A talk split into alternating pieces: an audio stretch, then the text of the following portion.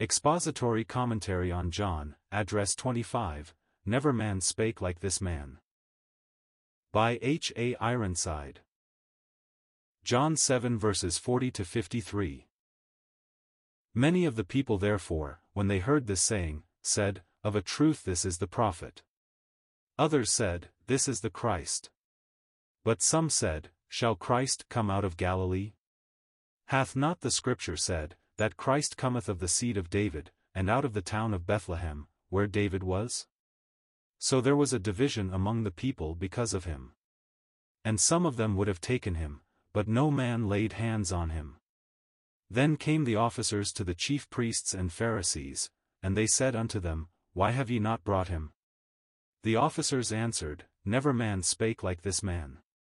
Then answered them the Pharisees, Are ye also deceived? Have any of the rulers or of the Pharisees believed on him? But this people who knoweth not the law are cursed. Nicodemus saith unto them, He that came to Jesus by night, being one of them, doth our law judge any man, before it hear him, and know what he doeth? They answered and said unto him, Art thou also of Galilee? Search, and look, for out of Galilee ariseth no prophet. And every man went unto his own house. In the previous address we considered our Lord's wonderful declaration concerning the coming of the Holy Spirit when he cried on the last day of the Feast of Tabernacles, If any man thirst, let him come unto me, and drink, verse 37. And then he added, He that believeth on me, as the Scripture hath said, out of his belly shall flow rivers of living water, verse 38. The evangelist explained the meaning of the living water when he said, But this spake he of the Spirit which they that believe on him should receive, verse 39. The people who heard our Lord Jesus speaking in this way of the living water naturally connected the Old Testament passages that told of the living water with the day of the Messiah, for they knew from the prophecies of Jeremiah and Isaiah that it was in his day when the gift of the living water would be given. So they at once jumped to the conclusion that our Lord was declaring his messiahship, and indeed he was. Yet he knew that the time had not arrived when all this blessing should come to the nation of Israel, but the blessing that they refused was to go out to the Gentiles and was to be enjoyed by a remnant of Israel who would put their trust in him. Those who were listening to the Lord turned one to another and some said, Of a truth this is the prophet, verse 40. What did they mean by the prophet? They were thinking of the words of Moses in Deuteronomy 18. There, beginning with verse 15, we hear Moses speaking to the people of Israel as they were gathered about him on the plains of Moab before they entered the land of Canaan. He said, The Lord thy God will raise up unto thee a prophet from the midst of thee, of thy brethren, like unto me, unto him ye shall hearken, according to all that thou desiredst of the Lord thy God in Horeb in the day of the assembly, saying, Let me not hear again the voice of the Lord my God, neither let me see this great fire any more, that I die not. And the Lord said unto me, They have well spoken that which they have spoken. I will raise them up a prophet from among their brethren, like unto thee, and will put my words in his mouth, and he shall speak unto them all that I shall command him. And it shall come to pass, that whosoever will not hearken unto my words which he shall speak in my name, I will require it of him. Verses 15 to 19. These words referred to our Lord Jesus Christ. In the book of the Acts when the Apostle Peter was addressing the people, we read, For Moses truly said unto the fathers, A prophet shall the Lord your God raise up unto you of your brethren, like unto me, him shall ye hear in all things whatsoever he shall say unto you. And it shall come to pass, that every soul, which will not hear that prophet, shall be destroyed from among the people. 3 22-23. So these Jews who were listening to the teaching of our Lord Jesus by putting various things together that they had heard and thinking of the marvelous signs he had performed among them, said, This must be the one for whom we have waited. You see, he was to come from among themselves. God will raise up unto you of your brethren. They were terrified when God spoke in flaming fire in Mount Sinai and said, Moses, you speak to us, but not God, lest we die. Exodus 20 verse 19. Author's paraphrase. And God said, Well, I will raise up a prophet like unto Moses. He will be my messenger to them, but whosoever will not hear that prophet I will require it of him, or he shall be destroyed. They were not quite sure, but they thought this must be he. And others said, This is the Christ, that is, this is the Anointed One. They knew from their Bibles that the day would come when God's Anointed One should appear to them. That is why the Jews called him the Messiah, for Messiah means the Anointed One. In Psalm 2 we read, Why do the heathen rage, and the people imagine a vain thing? The kings of the earth set themselves, and the rulers take counsel together, against the Lord, and against his anointed, saying, Let us break their bands asunder, and cast away their cords from us. Verses 1 to 3. A little farther down in that same psalm, in verse 6, it reads, Yet have I set my king upon my holy hill of Zion. I have anointed my king upon my holy hill of Zion. The Lord Jesus Christ is God's anointed. He is the one whom God himself has anointed by the Spirit and sent into the world to be the Redeemer of lost mankind. But some curled the lip and asked sarcastically, Shall Christ come out of Galilee? John 7 verse 41. These men of Judea despised the more ignorant and less religious folk of Galilee, and it was unthinkable to them that one who came from there could really be the anointed one of God. Later on, in verse 52, we find them making a very false declaration about Galilee.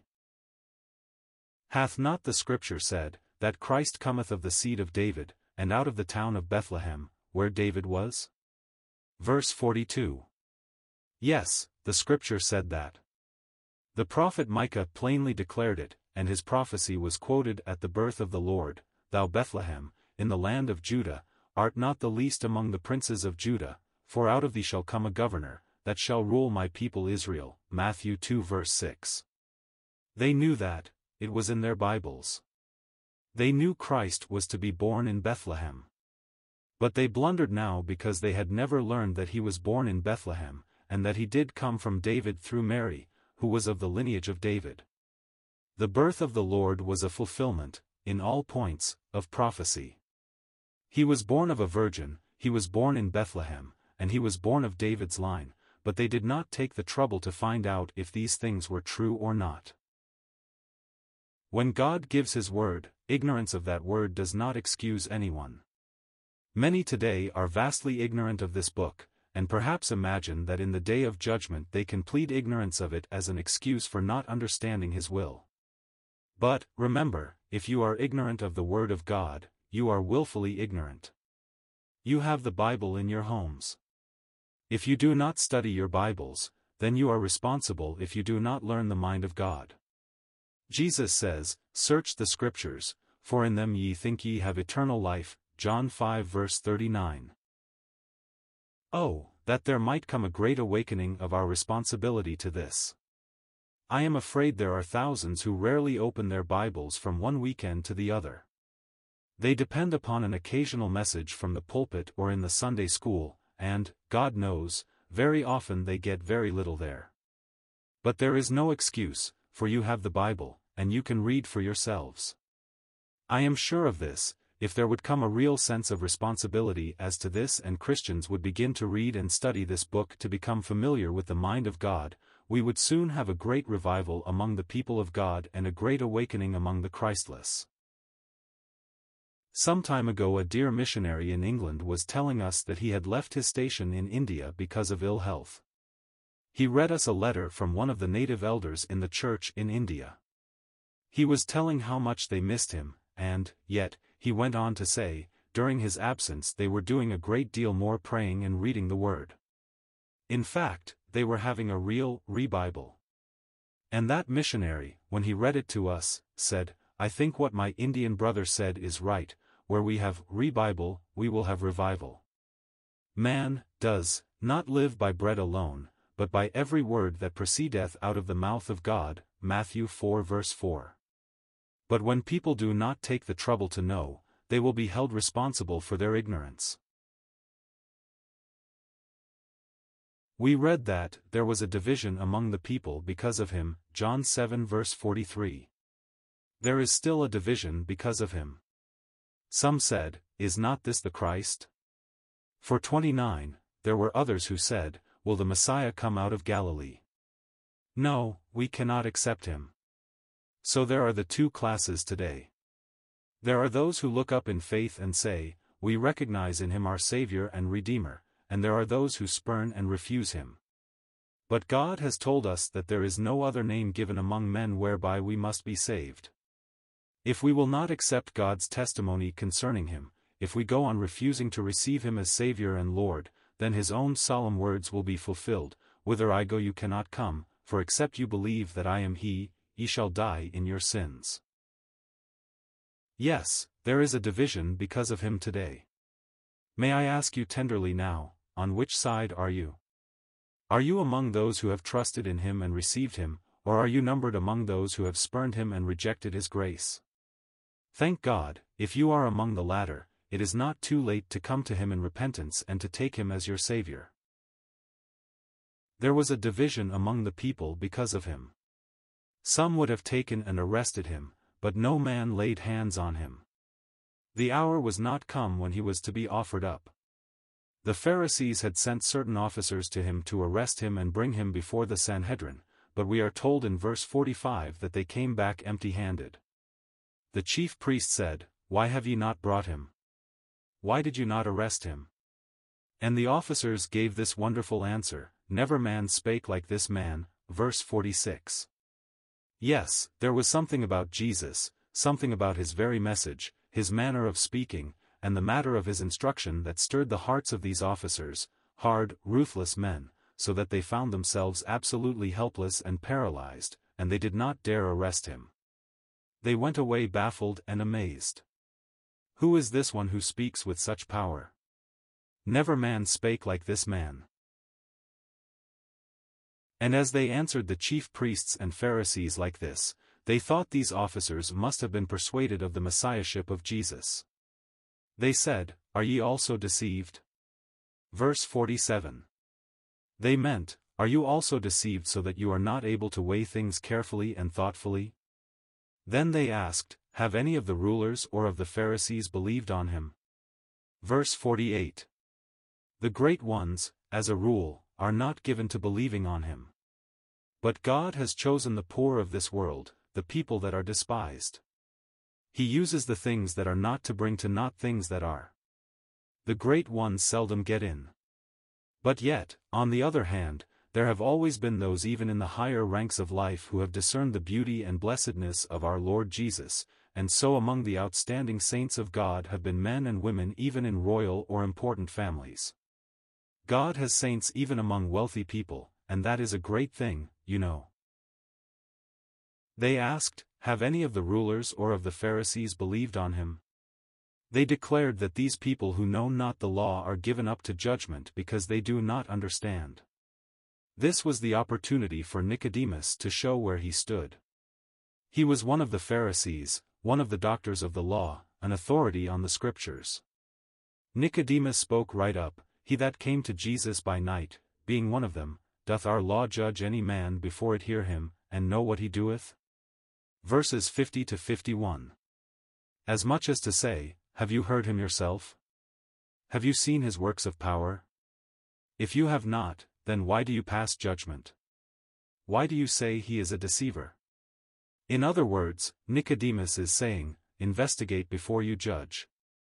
And we would say that today to all those who try to refute the claims of the Lord Jesus Christ, investigate before you judge. If you are an agnostic or infidel, and you say, I can't believe the story of Jesus Christ. I can't believe he was the Son of God, born of a virgin, let me ask you what investigation of the records have you made?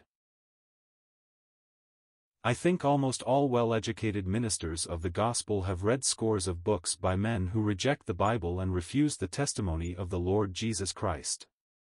I can say that I have read literally hundreds of such books written by unbelievers. Have they not shaken your faith in the Bible, you ask?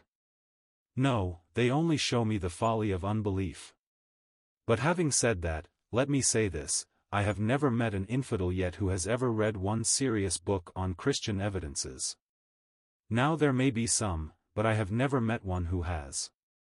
Men read the arguments from the other side, but the average objector does not take the trouble to read the books written in defense of the truth of God. I knew a lawyer who was an infidel by his own confession for years. Finally, someone said, but you haven't read the other side. I have made up my mind, was the reply. Yes, but you have never read the other side. There is an old book, it is called Nelson on Infidelity, suppose you read it. Well, he said, I presume I ought to. He read it. Before he finished he was a Christian. There are many such books, as Dr. A. T. Pierson's Many Infallible Proofs, and others one might speak of. The trouble is with the enemies of the cross of Christ, they are not willing to investigate because they do not want to give up some sin that the Bible condemns. They know that to become Christians would mean turning from sin and yielding their wills to Christ. Nicodemus throws down the challenge and says, Doth our law judge any man, before it hear him, and know what he doeth? Do they answer him? Oh, not at all.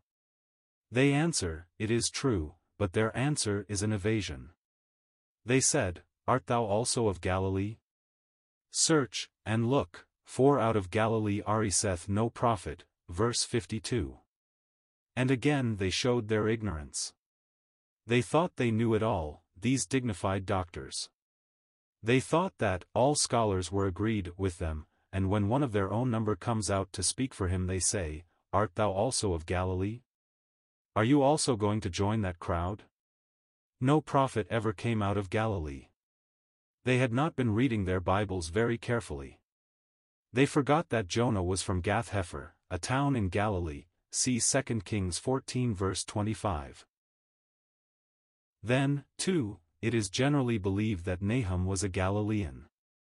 So at least one prophet had come out of Galilee, perhaps two, and it was not impossible that another should. But they said, Look, for out of Galilee ariseth no prophet. That is the way men do away with the truth of God today.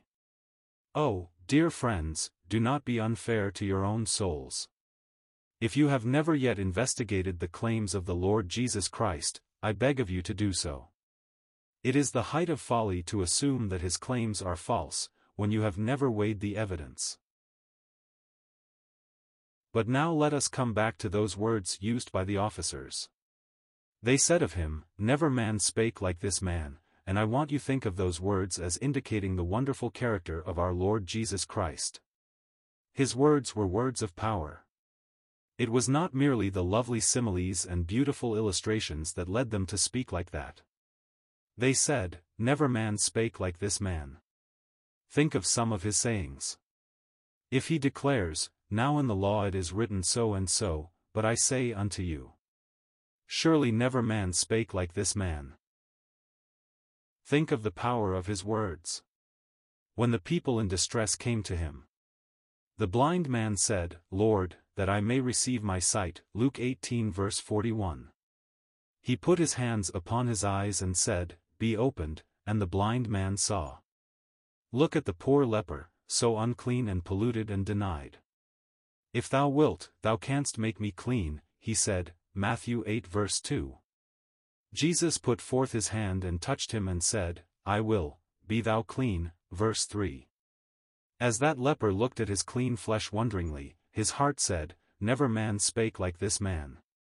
And then when Jesus stood by the dead or by the grave, as when he went into the house where the little daughter of Jairus was, and took her by the hand said, Little girl, I say unto thee, arise, and she arose, Mark 5 verse 41. Her parents must have thought, never man spake like this man. At the grave of Lazarus, when they had rolled the stone away, he cried, Lazarus, come forth. And he that was dead came forth, John 11 verses 43 to 44. I imagine that crowd must have said in their hearts, Never man spake like this man. And oh, dear friends, when he hung upon the cross and he prayed for the transgressors and cried, Father, forgive them, for they know not what they do, Luke 23 verse 34, and then he exclaimed in triumph a little later, It is finished, John 19 verse 30, Surely, never man spake like this man. When he came forth in resurrection and met his disciples and said, All hail. Matthew 28 verse 9, and later appeared among them and said, As my Father hath sent me, even so send I you, John 20 verse 21, surely they must have gone away saying to themselves, Never man spake like this man. And now he has gone up to the glory of God and is sitting on the right hand of the majesty in heaven. But in a little while he is coming back, and he will call the dead from the tomb and cause the living to be changed. When he exclaims, Arise, my love, my fair one, and come away, Song 213, we will rise and go singing our way through the air crying, Never man spake like this man. And when at last the ages of time have run their course and the great white throne is set, and the dead are called from their tombs and they stand before him for judgment and look into the face of the one who walked the shores of Galilee, the one who spoke so tenderly to the troubled and distressed, when they see him on the throne and they stand before him to give account for their sins, and above all else, for the sin of rejecting his grace, and hear him say, How I hope you will never have to. Hear him say it, Depart from me, ye cursed, into the everlasting fire, prepared for the devil and his angels, Matthew 25 verse 41. They will turn away wringing their hands and crying, Never man spake like this man. Oh, if we had only accepted his testimony when he called in grace and said, Come unto me, all ye that labor and are heavy laden. Matthew 11 verse 28, and we would have never had to hear him say, Depart from me. Today he speaks, and he says, Come unto me, and I will give you rest. Today, if ye will hear his voice, harden not your heart, as in the provocation, in the day of temptation in the wilderness, Psalm 95 verses 7 to 8. He speaks to you who are in your sins and he promises you deliverance if you but trust him. Let your hearts cry out, Never man spake like this man. Say, I will take him now as my Saviour.